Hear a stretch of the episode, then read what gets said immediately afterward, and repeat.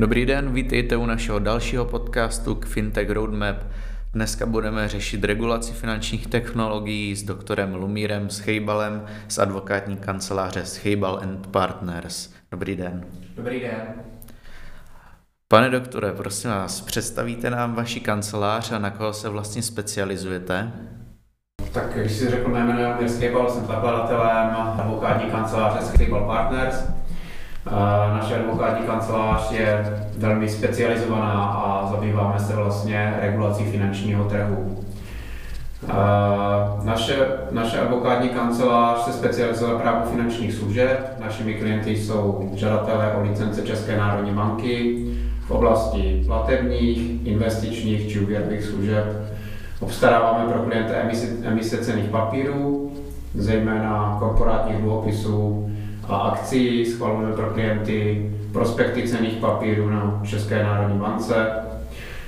Připravujeme pro klienty smlouvy v oblasti finančních služeb, řešíme AML problematiku, tedy opatření proti praní špinavých peněz. A v poslední době se na nás obracejí klienty i z oblasti kryptoaktiv a blockchainu. Umíme i korporátní právo, právo a nemovitosti. Mhm, zrovna včera byl kulatý stůl České národní banky, oba jsme se zúčastnili. Tak eh, jakou roli hraje vlastně Česká národní banka v oblasti fintech? Eh, jsou její regulace spíš přínosné nebo naopak omezuje?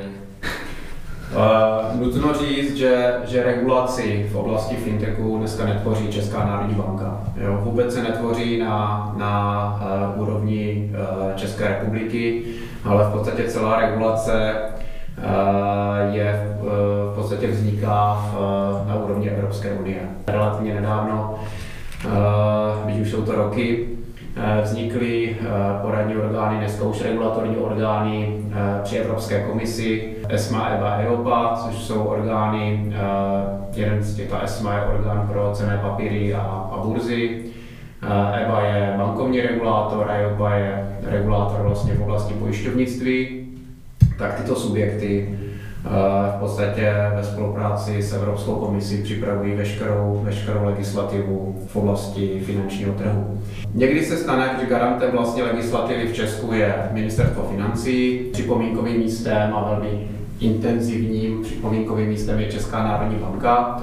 Co se týče legislativy, a někdy se vlastně některé věci při překlápění z evropských předpisů do českých nevždy podaří a vznikají tak některé, některé chyby, které mohou komplikovat subjektům činnost v regulované oblasti.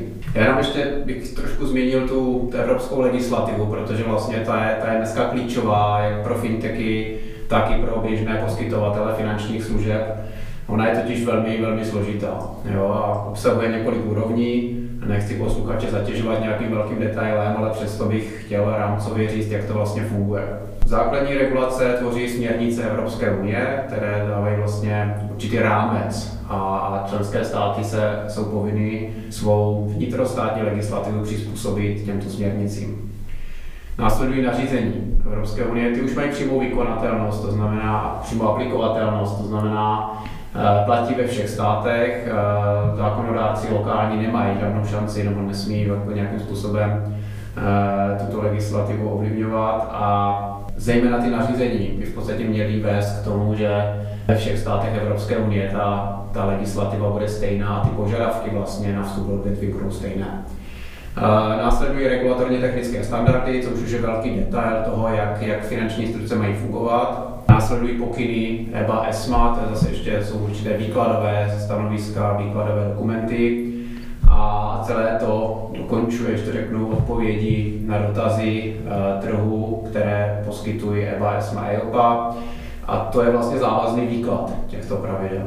Jo, takže ta složitost je velká, těch norem jsou tisíce, jo, dneska tisíce, a například pro oblast uh, třeba investic, investování, je to za 40 tisíc stránek textu. Jestli si dokážete představit 40 tisíc stránek na, na jedné hromadě, tak to je něco, co si podle mě normální člověk nedokáže představit. Jo. Běžná kniha má 300 stránek, jo. tak tady máme 40 tisíc odborně psaného, technického, právního textu, takže ta regulace je opravdu, opravdu veliká.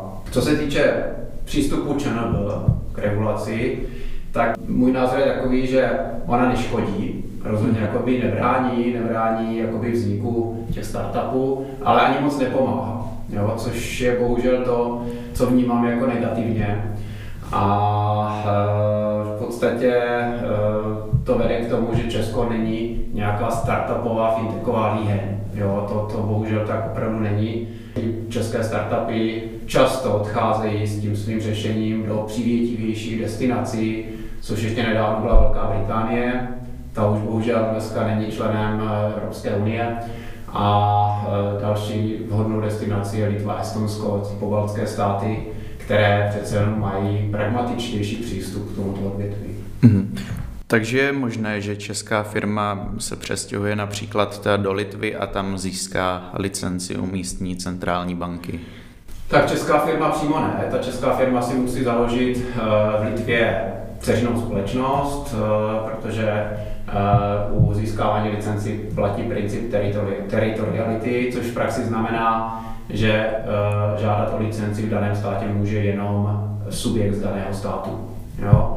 Takže může být česká akciovka, která si založí v Litvě litevské SRO a to může být tím žadatelem vlastně o licenci v té příslušné, příslušné finanční službě. Výhodou Evropské unie je to, že pokud získáte licenci v jednom státě, například v té Litvě, například platebním službám, tak uh, relativně jednoduchým způsobem, říká se tomu pasportizace, lze vlastně začít poskytovat uh, ty platební služby ve všech uh, evropských státech, ve kterých v podstatě provede ten subjekt oznámení, že tak míní učinit, jo, nebo míní poskytovat ty služby. Takže lze to. Vy jste mi vlastně na další otázku už tak trochu odpověděl. Chtěl jsem se zeptat, jestli v Česku nebo v Evropské unii existuje legislativa, která se zabývá vyloženě fintechem. Museli bychom si na začátku definovat, co to je fintech, ale já vnímám fintech jako nějaká inovat, nějakou jako inovativní firmu eh, v oblasti finančních služeb. Často je to spojeno s internetem, a, a s nějakým inovativním řešením, které tady do posud není. Jo? Takže uh, speciální legislativa na to není. Uh, v podstatě je vždycky potřeba na začátku při zakládání té fintechové společnosti uh, si definovat, co chci dělat a, a pak si najít nějakého kvalifikovaného poradce, který v podstatě řekne, ano, toto je nebo není regulovaná činnost a v případě, že to je regulovaná činnost, je potřeba se přizpůsobit již existující regulaci v daném odvětví finančního. Hmm, dobře. Pojďme se teďka bavit trošku o novinkách. Od nového roku platí přísnější pravidla pro platební služby, které vycházejí z evropské směrnice PSD2. A tato směrnice už v minulosti ovlivnila to, jak se provádí platby na internetu. Bude tato novinka nebo nové povinnosti mít nějaký vliv pro běžné uživatele nakupující na internetu? Směrnice o platebních službách ve své druhé verzi, takzvaná PSD2, přinesla dvě nové platební služby. Eh, jsou to vlastně služby, které se jmenují zpráva informací o platebním účtu a nepřímé dání platebního příkazu. Jsou to v podstatě, tak nový, ono už to úplná novinka není, protože ta směrnice platí od 13. Eh, ledna 2018, takže už to tady máme na trhu dva roky. V České republice už byly vydány první licence v této oblasti, takže ani v Česku to není úplně, úplně nová služba, ale máte pravdu, je to relativně nová věc. Co to vlastně znamená? To zpráva informací o platebním účtu znamená to, že ti subjekty, které získají tuto licenci, se mohou připojit na API Bank, což je vlastně Open API, eh, je to přes webové rozhraní, vlastně banky dneska musí svítit možnost připojení se na jejich informační systém a pokud, pokud ty subjekty, které se chtějí připojit, prokáží, že splňují zákonné požadavky, což je mimo jiné licence a nějaké bezpečnostní standardy, tak eh, se v podstatě mohou napojit na API eh, bank a eh, získávat se svolením klientů data z jejich platebních účtů.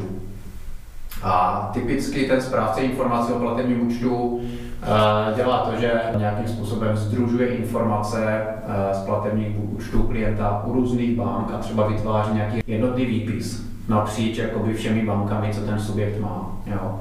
Dále na trhu se vyskytují subjekty, které dělají takzvané domácí účetnictví, no, jak to nazvat, prostě vedou vám, nebo dělají vám pořádek ve financích. Takže když dáte souhlas těmto subjektům, oni si vlastně nasají data z vašich platebních účtů a sestavují vám různé výkazy, různé informace a na základě toho vy vidíte třeba v měsíčních reportech, kolik jste měli výdaje, kolik jste měli příjmy, kolik vám zbývá peněz a, a jste schopen eh, pracovat prostě s těmito daty a efektivně řídit svoje domácí finance.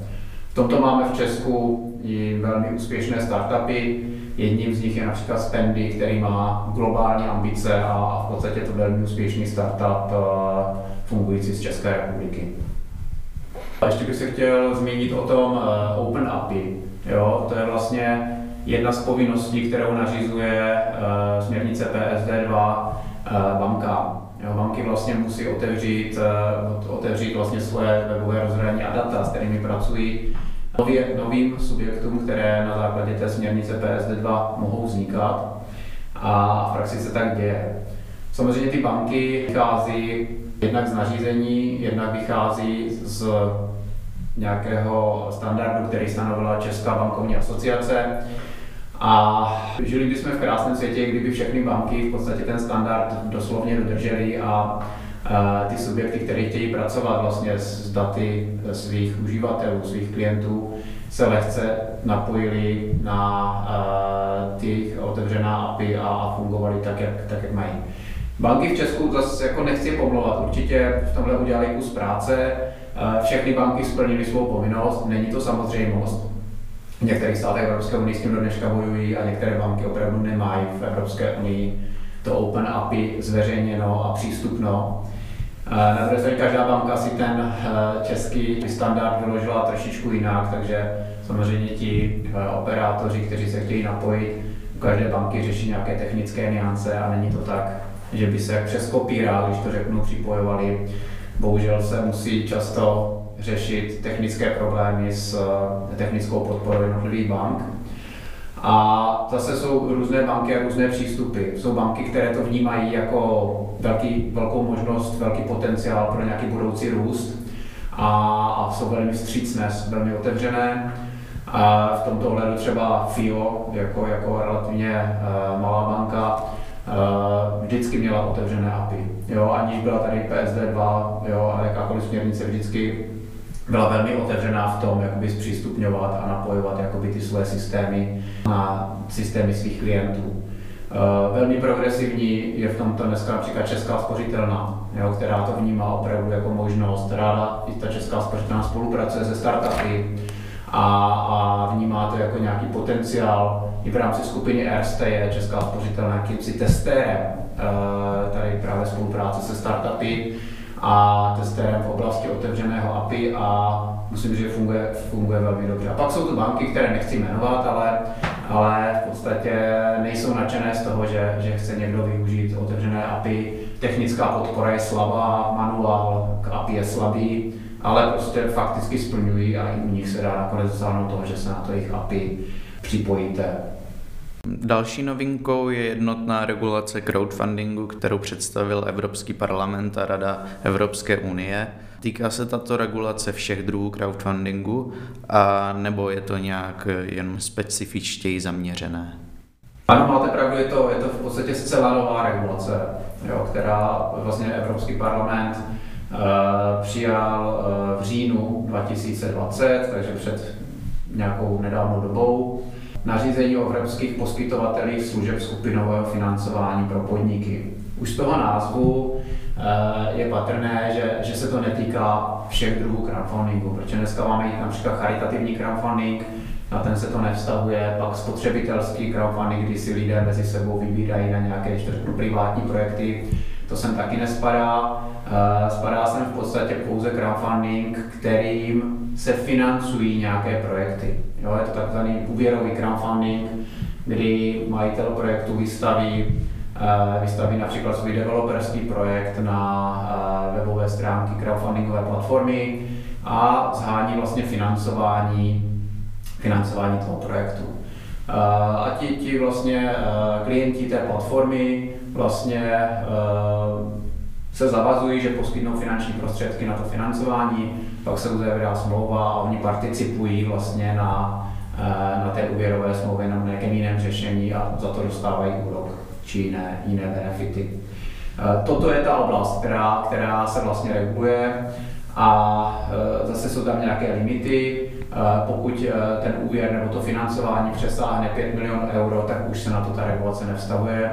Je to tedy pouze omezeno na projekty do 5 milionů euro a na ty vyšší projekty to vypadá, že se na to bude vztahovat jiná regulace, zejména z oblasti investování, takzvaná směrnice MIFID 2, ale to teď nechci odbočovat. To znamená, že crowdfunding bude regulován. Je tam, je tam dvouleté přechodné období, kdy ty subjekty, které dneska poskytují nebo provozují crowdfundingové platformy, mají povinnosti získat licenci tomu poskytování crowdfundingu nebo tomu skupinovému financování slovy nařízení. Tu licenci bude vydávat Česká národní banka a to nařízení primárně cílí na subjekty, které poskytují ty služby nejenom vnitrostátně, ale přeshraničně. A to znamená, že ty služby nenabízí například jenom v České republice, ale i na Slovensku, v Polsku, Německu jsou jakoby multi, multinárodní ty služby. A toto je primární cíl, primární zacílení vlastně té regulace. V podstatě umožnit získat těmto subjektům licenci a na jejím základě jít například z Česka, kde získají tu licenci do dalších států Evropské unie na stejném principu, jak jsme si říkali u těch platebních služeb. Jo, takže zase nám ta pasportizace a možnost s jednou licenci obsloužit, řeknu, všechny státy Evropské unie, pokud je ten zájem ze strany toho subjektu. Mm-hmm. A je získání této licence povinné?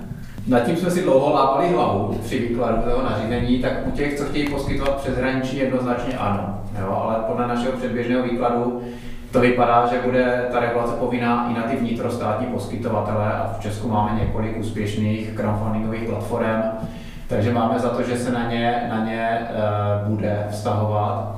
Rozdíl oproti těm přeshraničním bude v tom, že tam bude pravděpodobně o rok delší přechodné období. Ještě se má vlastně do roka Evropská komise vyjádřit ohledně rozsahu a ohledně toho přechodného období, to ještě není úplně zřejmé. Takže k tomu ještě bude uh, nějaký výstup z Evropské komise a potom budeme definitivně vědět, zda a do kdy budou muset uh, i vnitrostátní poskytovatelé crowdfundingu mít licenci. Každopádně dneska už víme, že tím licenčním orgánem bude Česká národní banka a víme, že v podstatě to nebude jednoduché z toho, co jsme si přečetli v té směrnici, v tom nařízení. Pardon. Vaši advokátní kancelář se zabývá i kryptoaktivy. Jaký máte pohled na tyto aktiva jako předmět regulace? Kryptoaktiva jsou tady již relativně dlouho. Jo, v podstatě, kdo, kdo sleduje trh s bitcoinem a, a jinými coiny, tak eh, je to tady něco, je, je tady eh, tenhle trh eh, relativně dlouho. Byť veřejnost začíná zajímat spíš v posledních několika letech. Samozřejmě s tím, jak roste hodnota bitcoinu a dalších, dalších, dalších kryptoměn, tak to přitahuje pozornost, eh, pozornost veřejnosti, ale i kvalifikovaných investorů, bank a dalších subjektů.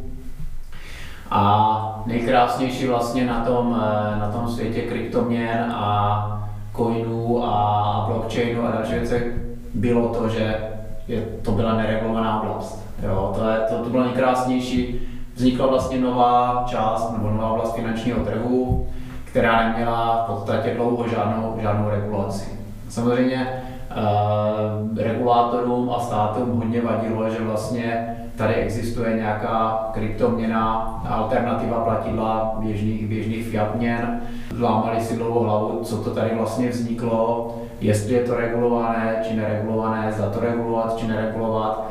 A v podstatě eh, ve většině států OECD, ale i dalších států eh, to vykrystalizovalo nebo krystalizuje do nějaké regulace.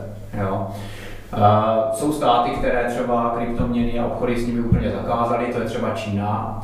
A, jsou státy, to jsou opačný extrém, které v podstatě tomu nechávají tomu odvětví volný průběh a neregulují nijak. Jo. Ale většina států se snaží tu regulaci nějakým způsobem řešit. Jenom podotknu, že k té neregulaci třeba Česko je v tuto chvíli stát, který uh, v podstatě uh, kryptoměny, blockchain a věci žádným způsobem nereguluje. Je to díky přístupu České národní banky, která v podstatě vydala už před několika lety stanovisko, kterým vlastně řekla, kryptoměna není fiat měna, to znamená běžná měna, běžné platidlo, jako je například euro nebo koruna.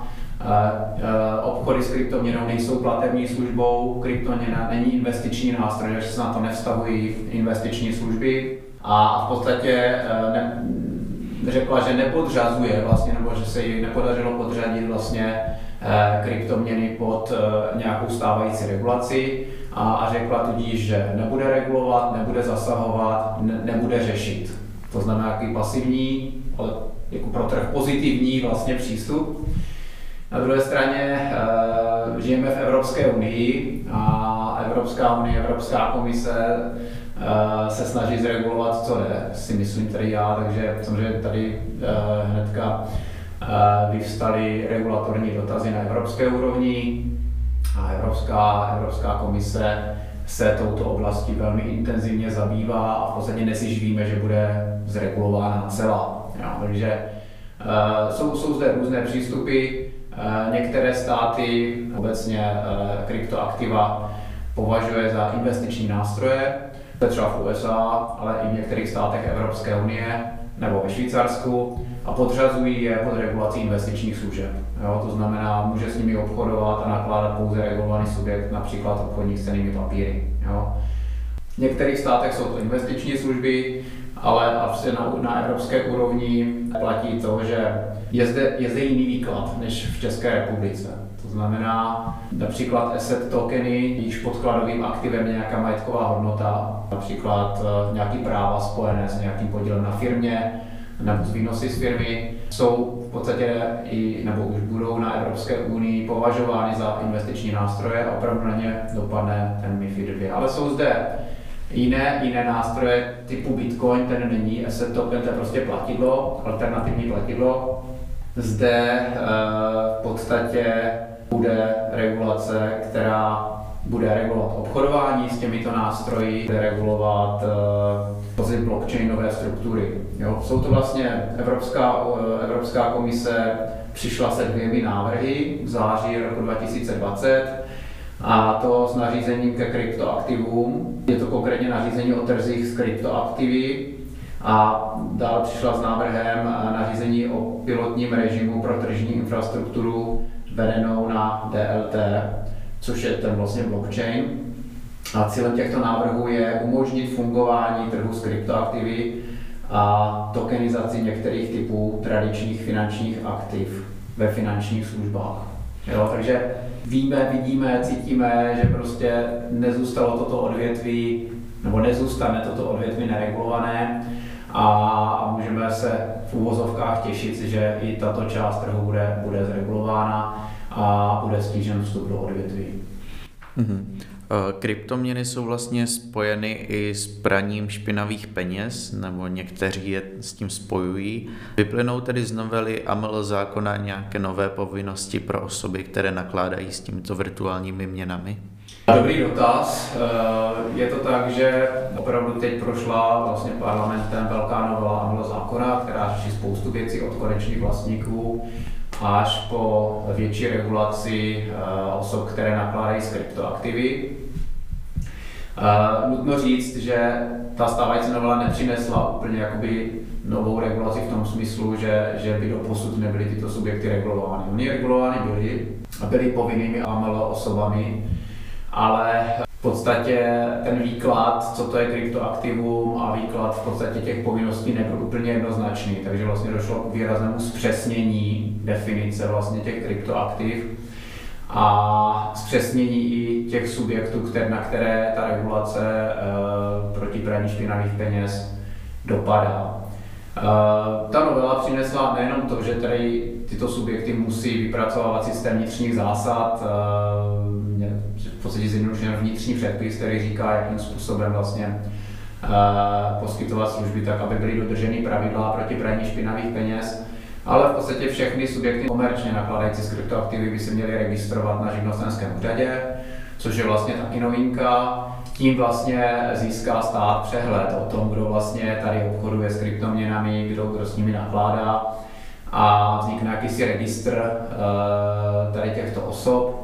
A samozřejmě vznikne registr, vzniká tady nějaká povinnost, takže vlastně ten dohledový orgán v této oblasti, uh, což je finančně analytický úřad, který vlastně dohlíží nad dodržováním uh, opatření proti praní špinavých peněz, bude mít registr, kde si může v podstatě vytipovat rizikové subjekty, a může jít na státní kontrolu těchto subjektů a vlastně zjišťovat a ověřovat, zda eh, dodržují ty pravidla, které jsou dány tím AML zákonem. Nutno podotknout, že opravdu kryptoaktiva a, a kryptoměny uh, sloužily, mluvím v minulém čase, mohly sloužit uh, opravdu k praní špinavých peněz. Jo, ta kontrola vlastně, díky tomu, že jsou vlastně decentralizovaně vedeny na blockchainu, nejsou žádné veřejné databázy, nejsou, nejsou ti majitelé, ti držitelé v žádném registru, tak státy v podstatě ztratili kontrolu nad toky finančních peněz nebo e, nad, e, nad přesunem majetku a proto, proto vlastně vznikl ten velký tlak na to, aby tato oblast byla minimálně z pohledu e, opatření proti praní špinavých peněz regulována. Mluvím v minulém čase, protože většina velkých poskytovatelů služeb v této oblasti, ať už jsou z Evropy, z Ameriky či Japonska, v podstatě už eh, relativně dávno zavedli opatření proti praní špinavých peněz. Zejména v USA byly tyto třeba burzy, kryptoměnové burzy, velmi rychle podřazeny pod eh, regulaci v oblasti eh, investičních služeb, takže na ně i zároveň dopadly ty pravidla AML a určitě se nedá říct, že u těch etablovaných subjektů by mohlo dneska docházet k praní špinavých peněz. To je, to je v podstatě vyloučeno, ale samozřejmě je tady spousta subjektů z různých jiných států, mimo, mimo EU, USA, mimo OECD, a tam samozřejmě ty pravidla eh, nejsou nastaveny tak přísně, takže tam to riziko stále trvá. Mm-hmm. To je pravda, na většině kryptoměnových burz už teďka se musí udělat eh, KYC, tudíž poslat fotku s občankou. Eh, máte pravdu, já musím říct, že mě tahle oblast taky zlákala, je to už teda tři roky zpátky, kdy jsem si otevřel účet pro obchodování s kryptoměnami u společnosti Kraken, což je jedna z největších burz v USA. A v podstatě ta AML procedura mě velmi překvapila, protože v podstatě kromě toho, že se musíte vyfotit s občankou, kterou držíte vedle svého obličeje a, a vlastně na fotce máte svůj obličej, občanku a díky tomu se dá i porovnat opravdu, jestli na té občance jste vy, tak se vyplňoval AML dotazník a zjišťoval se původ zdrojů finančních prostředků a další věci, takže, takže musím říct, že opravdu eh, v těch státech, kde je ta regulace na vysoké úrovni a kde ty pravidla se ctí v oblasti AML, tak eh, to mě jenom přesvědčilo o tom, že, že tam to funguje. Jo, takže je to tak. Nové virtuální měny se uvádí na trh prostřednictvím ICO. Shrnete krátce prosím, co to je pro úplně neznalé posluchače. Tradičně jsme znali pouze IPO, tak 10 let zpátky v podstatě IPO, Initial Public eh, Offering, eh, veřejná nabídka eh, týkající se cených papírů, typicky akcí či dluhopisů. To bylo to, co odborníci z finančního trhu znali a, a mělo to jasně daná pravidla. IPO znamenalo, že si veřejně nabízet cené papíry, musím zpracovat prospekt ceného papíru, musím si ho nechat schválit od regulátora, v Česku ČNB, v různých státech různí jiní regulátoři, v Americe komise pro cené papíry a v podstatě po schválení prospektu jsem s tím mohl na trh. V prospektu bylo úplně všechno o tom ceném papíru, jak o emitentovi, tak o těch cených papírech, o rizicích, o způsobu nabídky, o, ceně a tak dále, o vypořádání. Krásné, transparentní, zregulované, desítky let fungující. A najednou nám tu řádově před deseti lety přišli, možná to nebylo tak dávno, ale prostě přišli a, a, a viděli jsme inzerci ICO. Jo, co to vlastně je to ICO? Takže v podstatě je to Initial Coin Offering. Jo, je to velmi podobné tomu IPO, co se týče názvu, akorát, že tam není regulace. Zatím. Jo, nebo, nebo vzniká, anebo teprve se rozhoduje o, o tom, kam budou vlastně ty tokeny podřazeny. A e, v podstatě e, výhodou pro emitenty tady těch, těch e, kryptořešení je, že v podstatě nemusí, například teda v Česku určitě zatím nemusí, když chtějí veřejně nabízet tokeny nebo nějaká kryptoaktiva, mít schválený prospekt ceného papíru. Je to obrovská úspora nákladová i časová a samozřejmě pro ty emitenty je to velmi výhodné. Jo? Dneska, dneska ty ICO vznikají tak, že v podstatě se popíše, popíše vlastně princip fungování toho tokenu, co za ním je, jaká aktiva a jak to funguje, jestli budou obchodovatelné, či nebudou obchodovatelné, kde se s nimi dá obchodovat, jestli někdo garantuje likviditu a tak dále. Ale setkali jsme se i s ICO, kde nebylo nic. prostě nabízíme tokeny za nějakou cenu a vznikají vám k tomu práva, tři věty tam byly. Jo? Vznikají vám práva na to, že vám budeme vyplácet každý rok uh, úrok ve výši 5%. Jo? Tak to je extrém, extrémně úzké, uh, extrémně úzký popis. A setkali jsme se ale i s ICO, které měly v podstatě parametry, když to řeknu, prospektu. Jo? Byly tam emisní podmínky a byly tam další, další informace, které říkali, že uh, nebo které stanovaly, jaká práva jsou s ním spojena. Takže ICO, eh, ICO určitě je výhodné a jednoduché pro, pro emitenty, samozřejmě je velmi rizikové pro klienty nebo pro ty upisovatele, jo, pro ty vlastníky.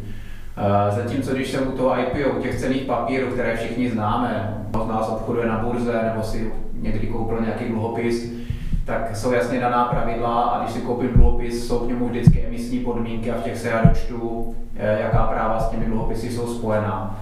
Tak u toho ICO se to nemusím dočíst, nebo to můžu dočíst, ale v podstatě nikdo mi to negarantuje, ty informace. Nikdo mi tam neschvaluje žádný prospekt, nikdo neověřuje žádný auditor, můj účetní závěrku, jestli je pravdivá či není pravdivá. Takže z pohledu klienta nebo z pohledu toho upisovatele toho kryptoaktiva je to, je to rizikový investiční nástroj. Na druhé straně je to tady a nezmizí to. Takže zase už jsou státy, eh, které říkají ICO rovná se IPO. Takže prostě říkají, hele, pokud chceš veřejně nabízet nějaký asset tokeny, tak my to, vnímá jako, my to vnímáme jako investiční nástroj. Eh, klidně si to nabízí, ale splň podmínky pro, pro ty investiční nástroje. Takže pokud je to asset token ale dluhopis, vypracuj prospekt, řekni, že to je dluhový, dluhový investiční nástroj, popiš tam všechny, eh, všechny ty eh, informace, co, co mají v prospektu být, my vám to schválíme a nabízejte. Jo?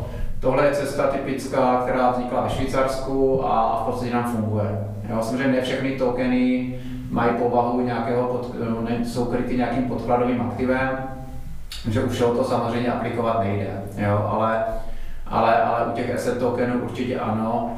A tam si myslím, že u nás v Česku je velmi zastaralá legislativa, co se týče třeba definice ceného papíru, protože to na to má velký vliv.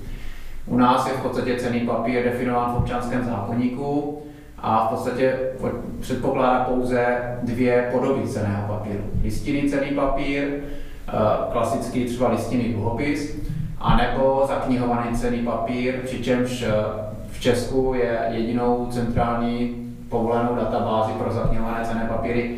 Uh, databáze vedená v centrálním depozitáři cených papírů, což je licencovaný subjekt v podstatě ten vede zaknihované cené papíry.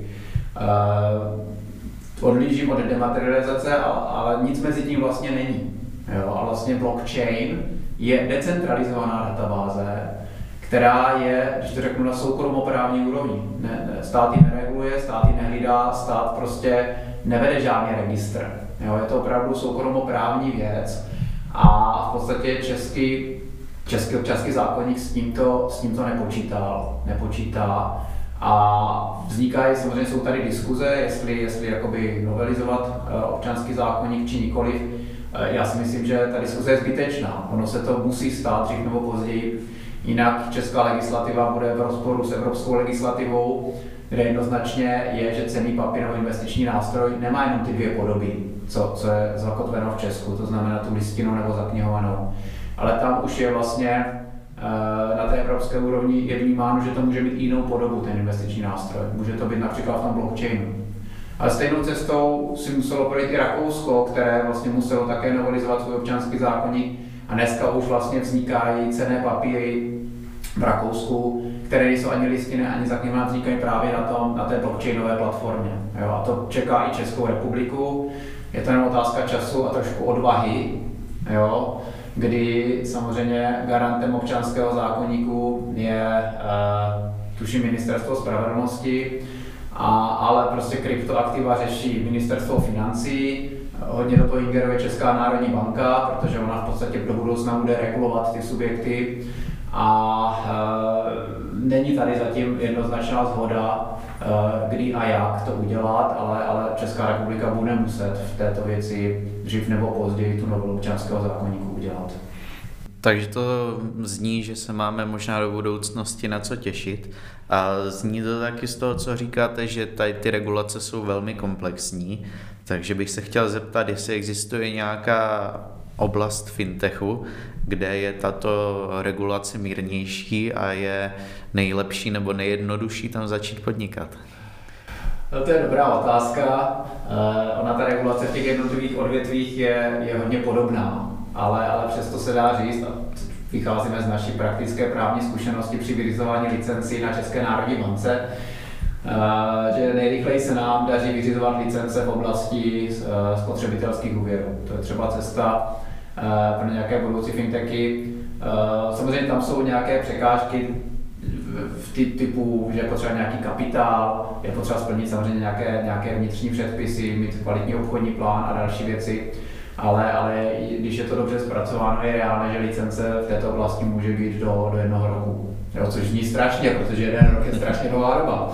Ale v oblasti třeba investičních služeb nebo v oblasti platebních služeb dneska vyřízení licence trvá rok až dva, jo, což samozřejmě pro startupové fintechy je, je likvidační doba. Takže Uh, tam my se snažíme těm subjektům pomoct v tom smyslu, že hledáme nějaké spolupracující subjekty, ale, ale už existující obchodník, nebo banka, nebo, nebo platební instituce, které by je licenčně pokryly do doby, než si vyřídí svou vlastní licenci. Jo? Protože to vyřízení trvá dlouho, na druhé straně uh, čerstvost té inovativní myšlenky netrvá věčně. Takže když nějaký startup vymyslí, eh, vymyslí nějakou inovativní například platební metodu, tak je jenom otázka času, kdy s ní přijde někdo další. A prostě pokud v Česku čekáme na licenci rok až dva, tak eh, je to opravdu neskutečně dlouhá doba. Takže jednou z těch rychlejších oblastí je, eh, je oblast spotřebitelského uvěrování, obecně uvěrování, protože třeba komerční úvěry nejsou regulovány. Kdo chce dneska poskytovat komerční úvěry, to znamená financovat podnikatele,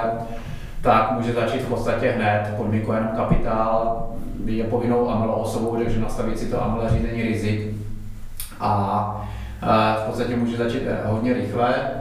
Zajímavou oblastí, která zatím v Česku není regulována, jsou ty kryptoaktiva. Jo, tam si myslím, že to je něco, kde se dá taky velmi rychle začít. Jsou taky, jak jsem už říkal, AML povinnou osobou, ale, ale to je o tom prostě nechat si od někoho připravit AML politiku, nastavit si pravidla přijímání klientů a provádět nějakou kontrolu z pohledu AML, ale v podstatě to je otázka jako týdnu, nikoli měsíců nebo roku. Takže takže to jsou oblasti asi, kde, kde já bych doporučil, no doporučil začít. Ono, startupy nevznikají tak, že se zamýšlí nad tím, do jaké oblasti půjdou, ale vzniká to tak, že je tady nápad a pak se řeší vlastně do jaké oblasti spadá. Jo, takže eh, říkám, no, jsou oblasti méně regulované a více regulované, startupy v oblasti platebních a investičních služeb to mají nejsložitější. A mají banky zájem spolupracovat s takovými fintechovými startupy, protože oni svým způsobem můžou být konkurenti? To je pravda. A tohle nejvíc vnímáme, ten konkurenční vztah, eh, určitou animozitu v oblasti platebních služeb. ještě vlastně do nedávna měly banky eh, monopol na poskytování platebních služeb, teď odlížím o tom, že samozřejmě tam spadají kampličky, a vlastně směrnice PSD 1, nikoli ale PSD 1, která tuším platila od roku 2008, tak vlastně přišla s tím, že, že ten trh se má otevřít a vlastně začaly se vydávat licence v oblasti platebních služeb i jiným subjektům než bankám. No problém je však v tom, že ta platební instituce, která byť má licenci od ČNB, potřebuje infrastrukturu banky, protože ona v podstatě se bez účtu v bance a bez nějakého jakoby, infrastruktury té banky neobejde. Jo. Je to dáno i mimo jiné tím, že platební instituce na rozdíl od bank anebo záložen se nemůžou stát vlastně členem Certisu, což je, což je vlastně eh, clearingové centrum pro vypořádání plateb, které vede Česká národní banka. A proto oni musí využívat služeb bank.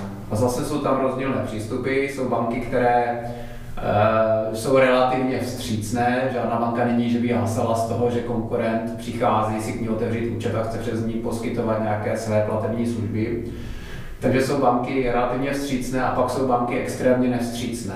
A u těch uh, si v podstatě účet neotevřete nikdy jako platební instituce, protože pod zámínkou AML a pod zámínkou korespondenční banka říkala, že to nejde a tak dále, v podstatě uh, vám ten účet neotevřou. Jo? Přičemž eh, se můžou odvolávat na bankovní tajemství nebo na povinnost mlčenlivosti podle AML zákona, vy se vlastně ani nedozvíte proč. Jo? Takže ten přístup je, je rozdílný. Mhm, děkuji, už se pomalu blížíme ke konci našeho podcastu, takže já se ještě zeptám, pozorujete v oblasti regulací finančních technologií nějaké trendy, případně co by měli naši posluchači sledovat? Trendy tady určitě jsou a nejsou to trendy, které by začaly dnes, ale v podstatě ty trendy začaly s vlastně s příchodem internetu. Jo, vlastně fintech je neoddělitelně spojený vlastně s internetem. Takže obecně u těch finančních služeb vnímáme velký přesun z, když to řeknu, papíru a z poboček na internet. Jo, to znamená, dneska se uh, poskytovatelé fintechových služeb nepotkávají face to face se svými klienty, ale v podstatě všechno probíhá elektronicky a na dálku.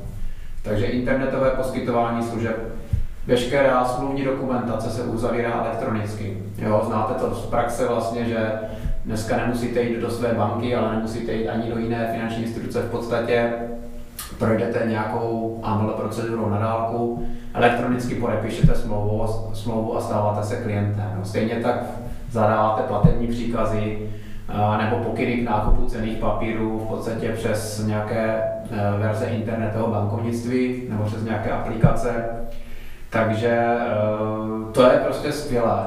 Ten internet a v podstatě ta rychlost poskytování těch služeb, eh, to je, to je trend a, a v podstatě nezastavitelný. Jo? Naopak trendem bude pravděpodobně uzavírání poboček eh, a, a prostě snižování nákladů na straně, na straně velkých finančních institucí, protože vznikají opravdu konkurenti s nízkonákladovými řešeními, a je rozdíl, pokud eh, vznikne internetová banka, která má 500 zaměstnanců a operuje po celé Evropské unii, anebo je to prostě, když v uvozovkách, stará banka, protože i ty staré banky dneska poskytují internetové služby a ta má jenom v Česku třeba 3000 zaměstnanců. Jo, tak ten, ten rozdíl vlastně eh, nákladový je tam obrovský, takže bude i trend jakoby opravdu přesunovat co nejvíc agendy na, na internet a, a automatizace, robotizace věcí, umělá inteligence.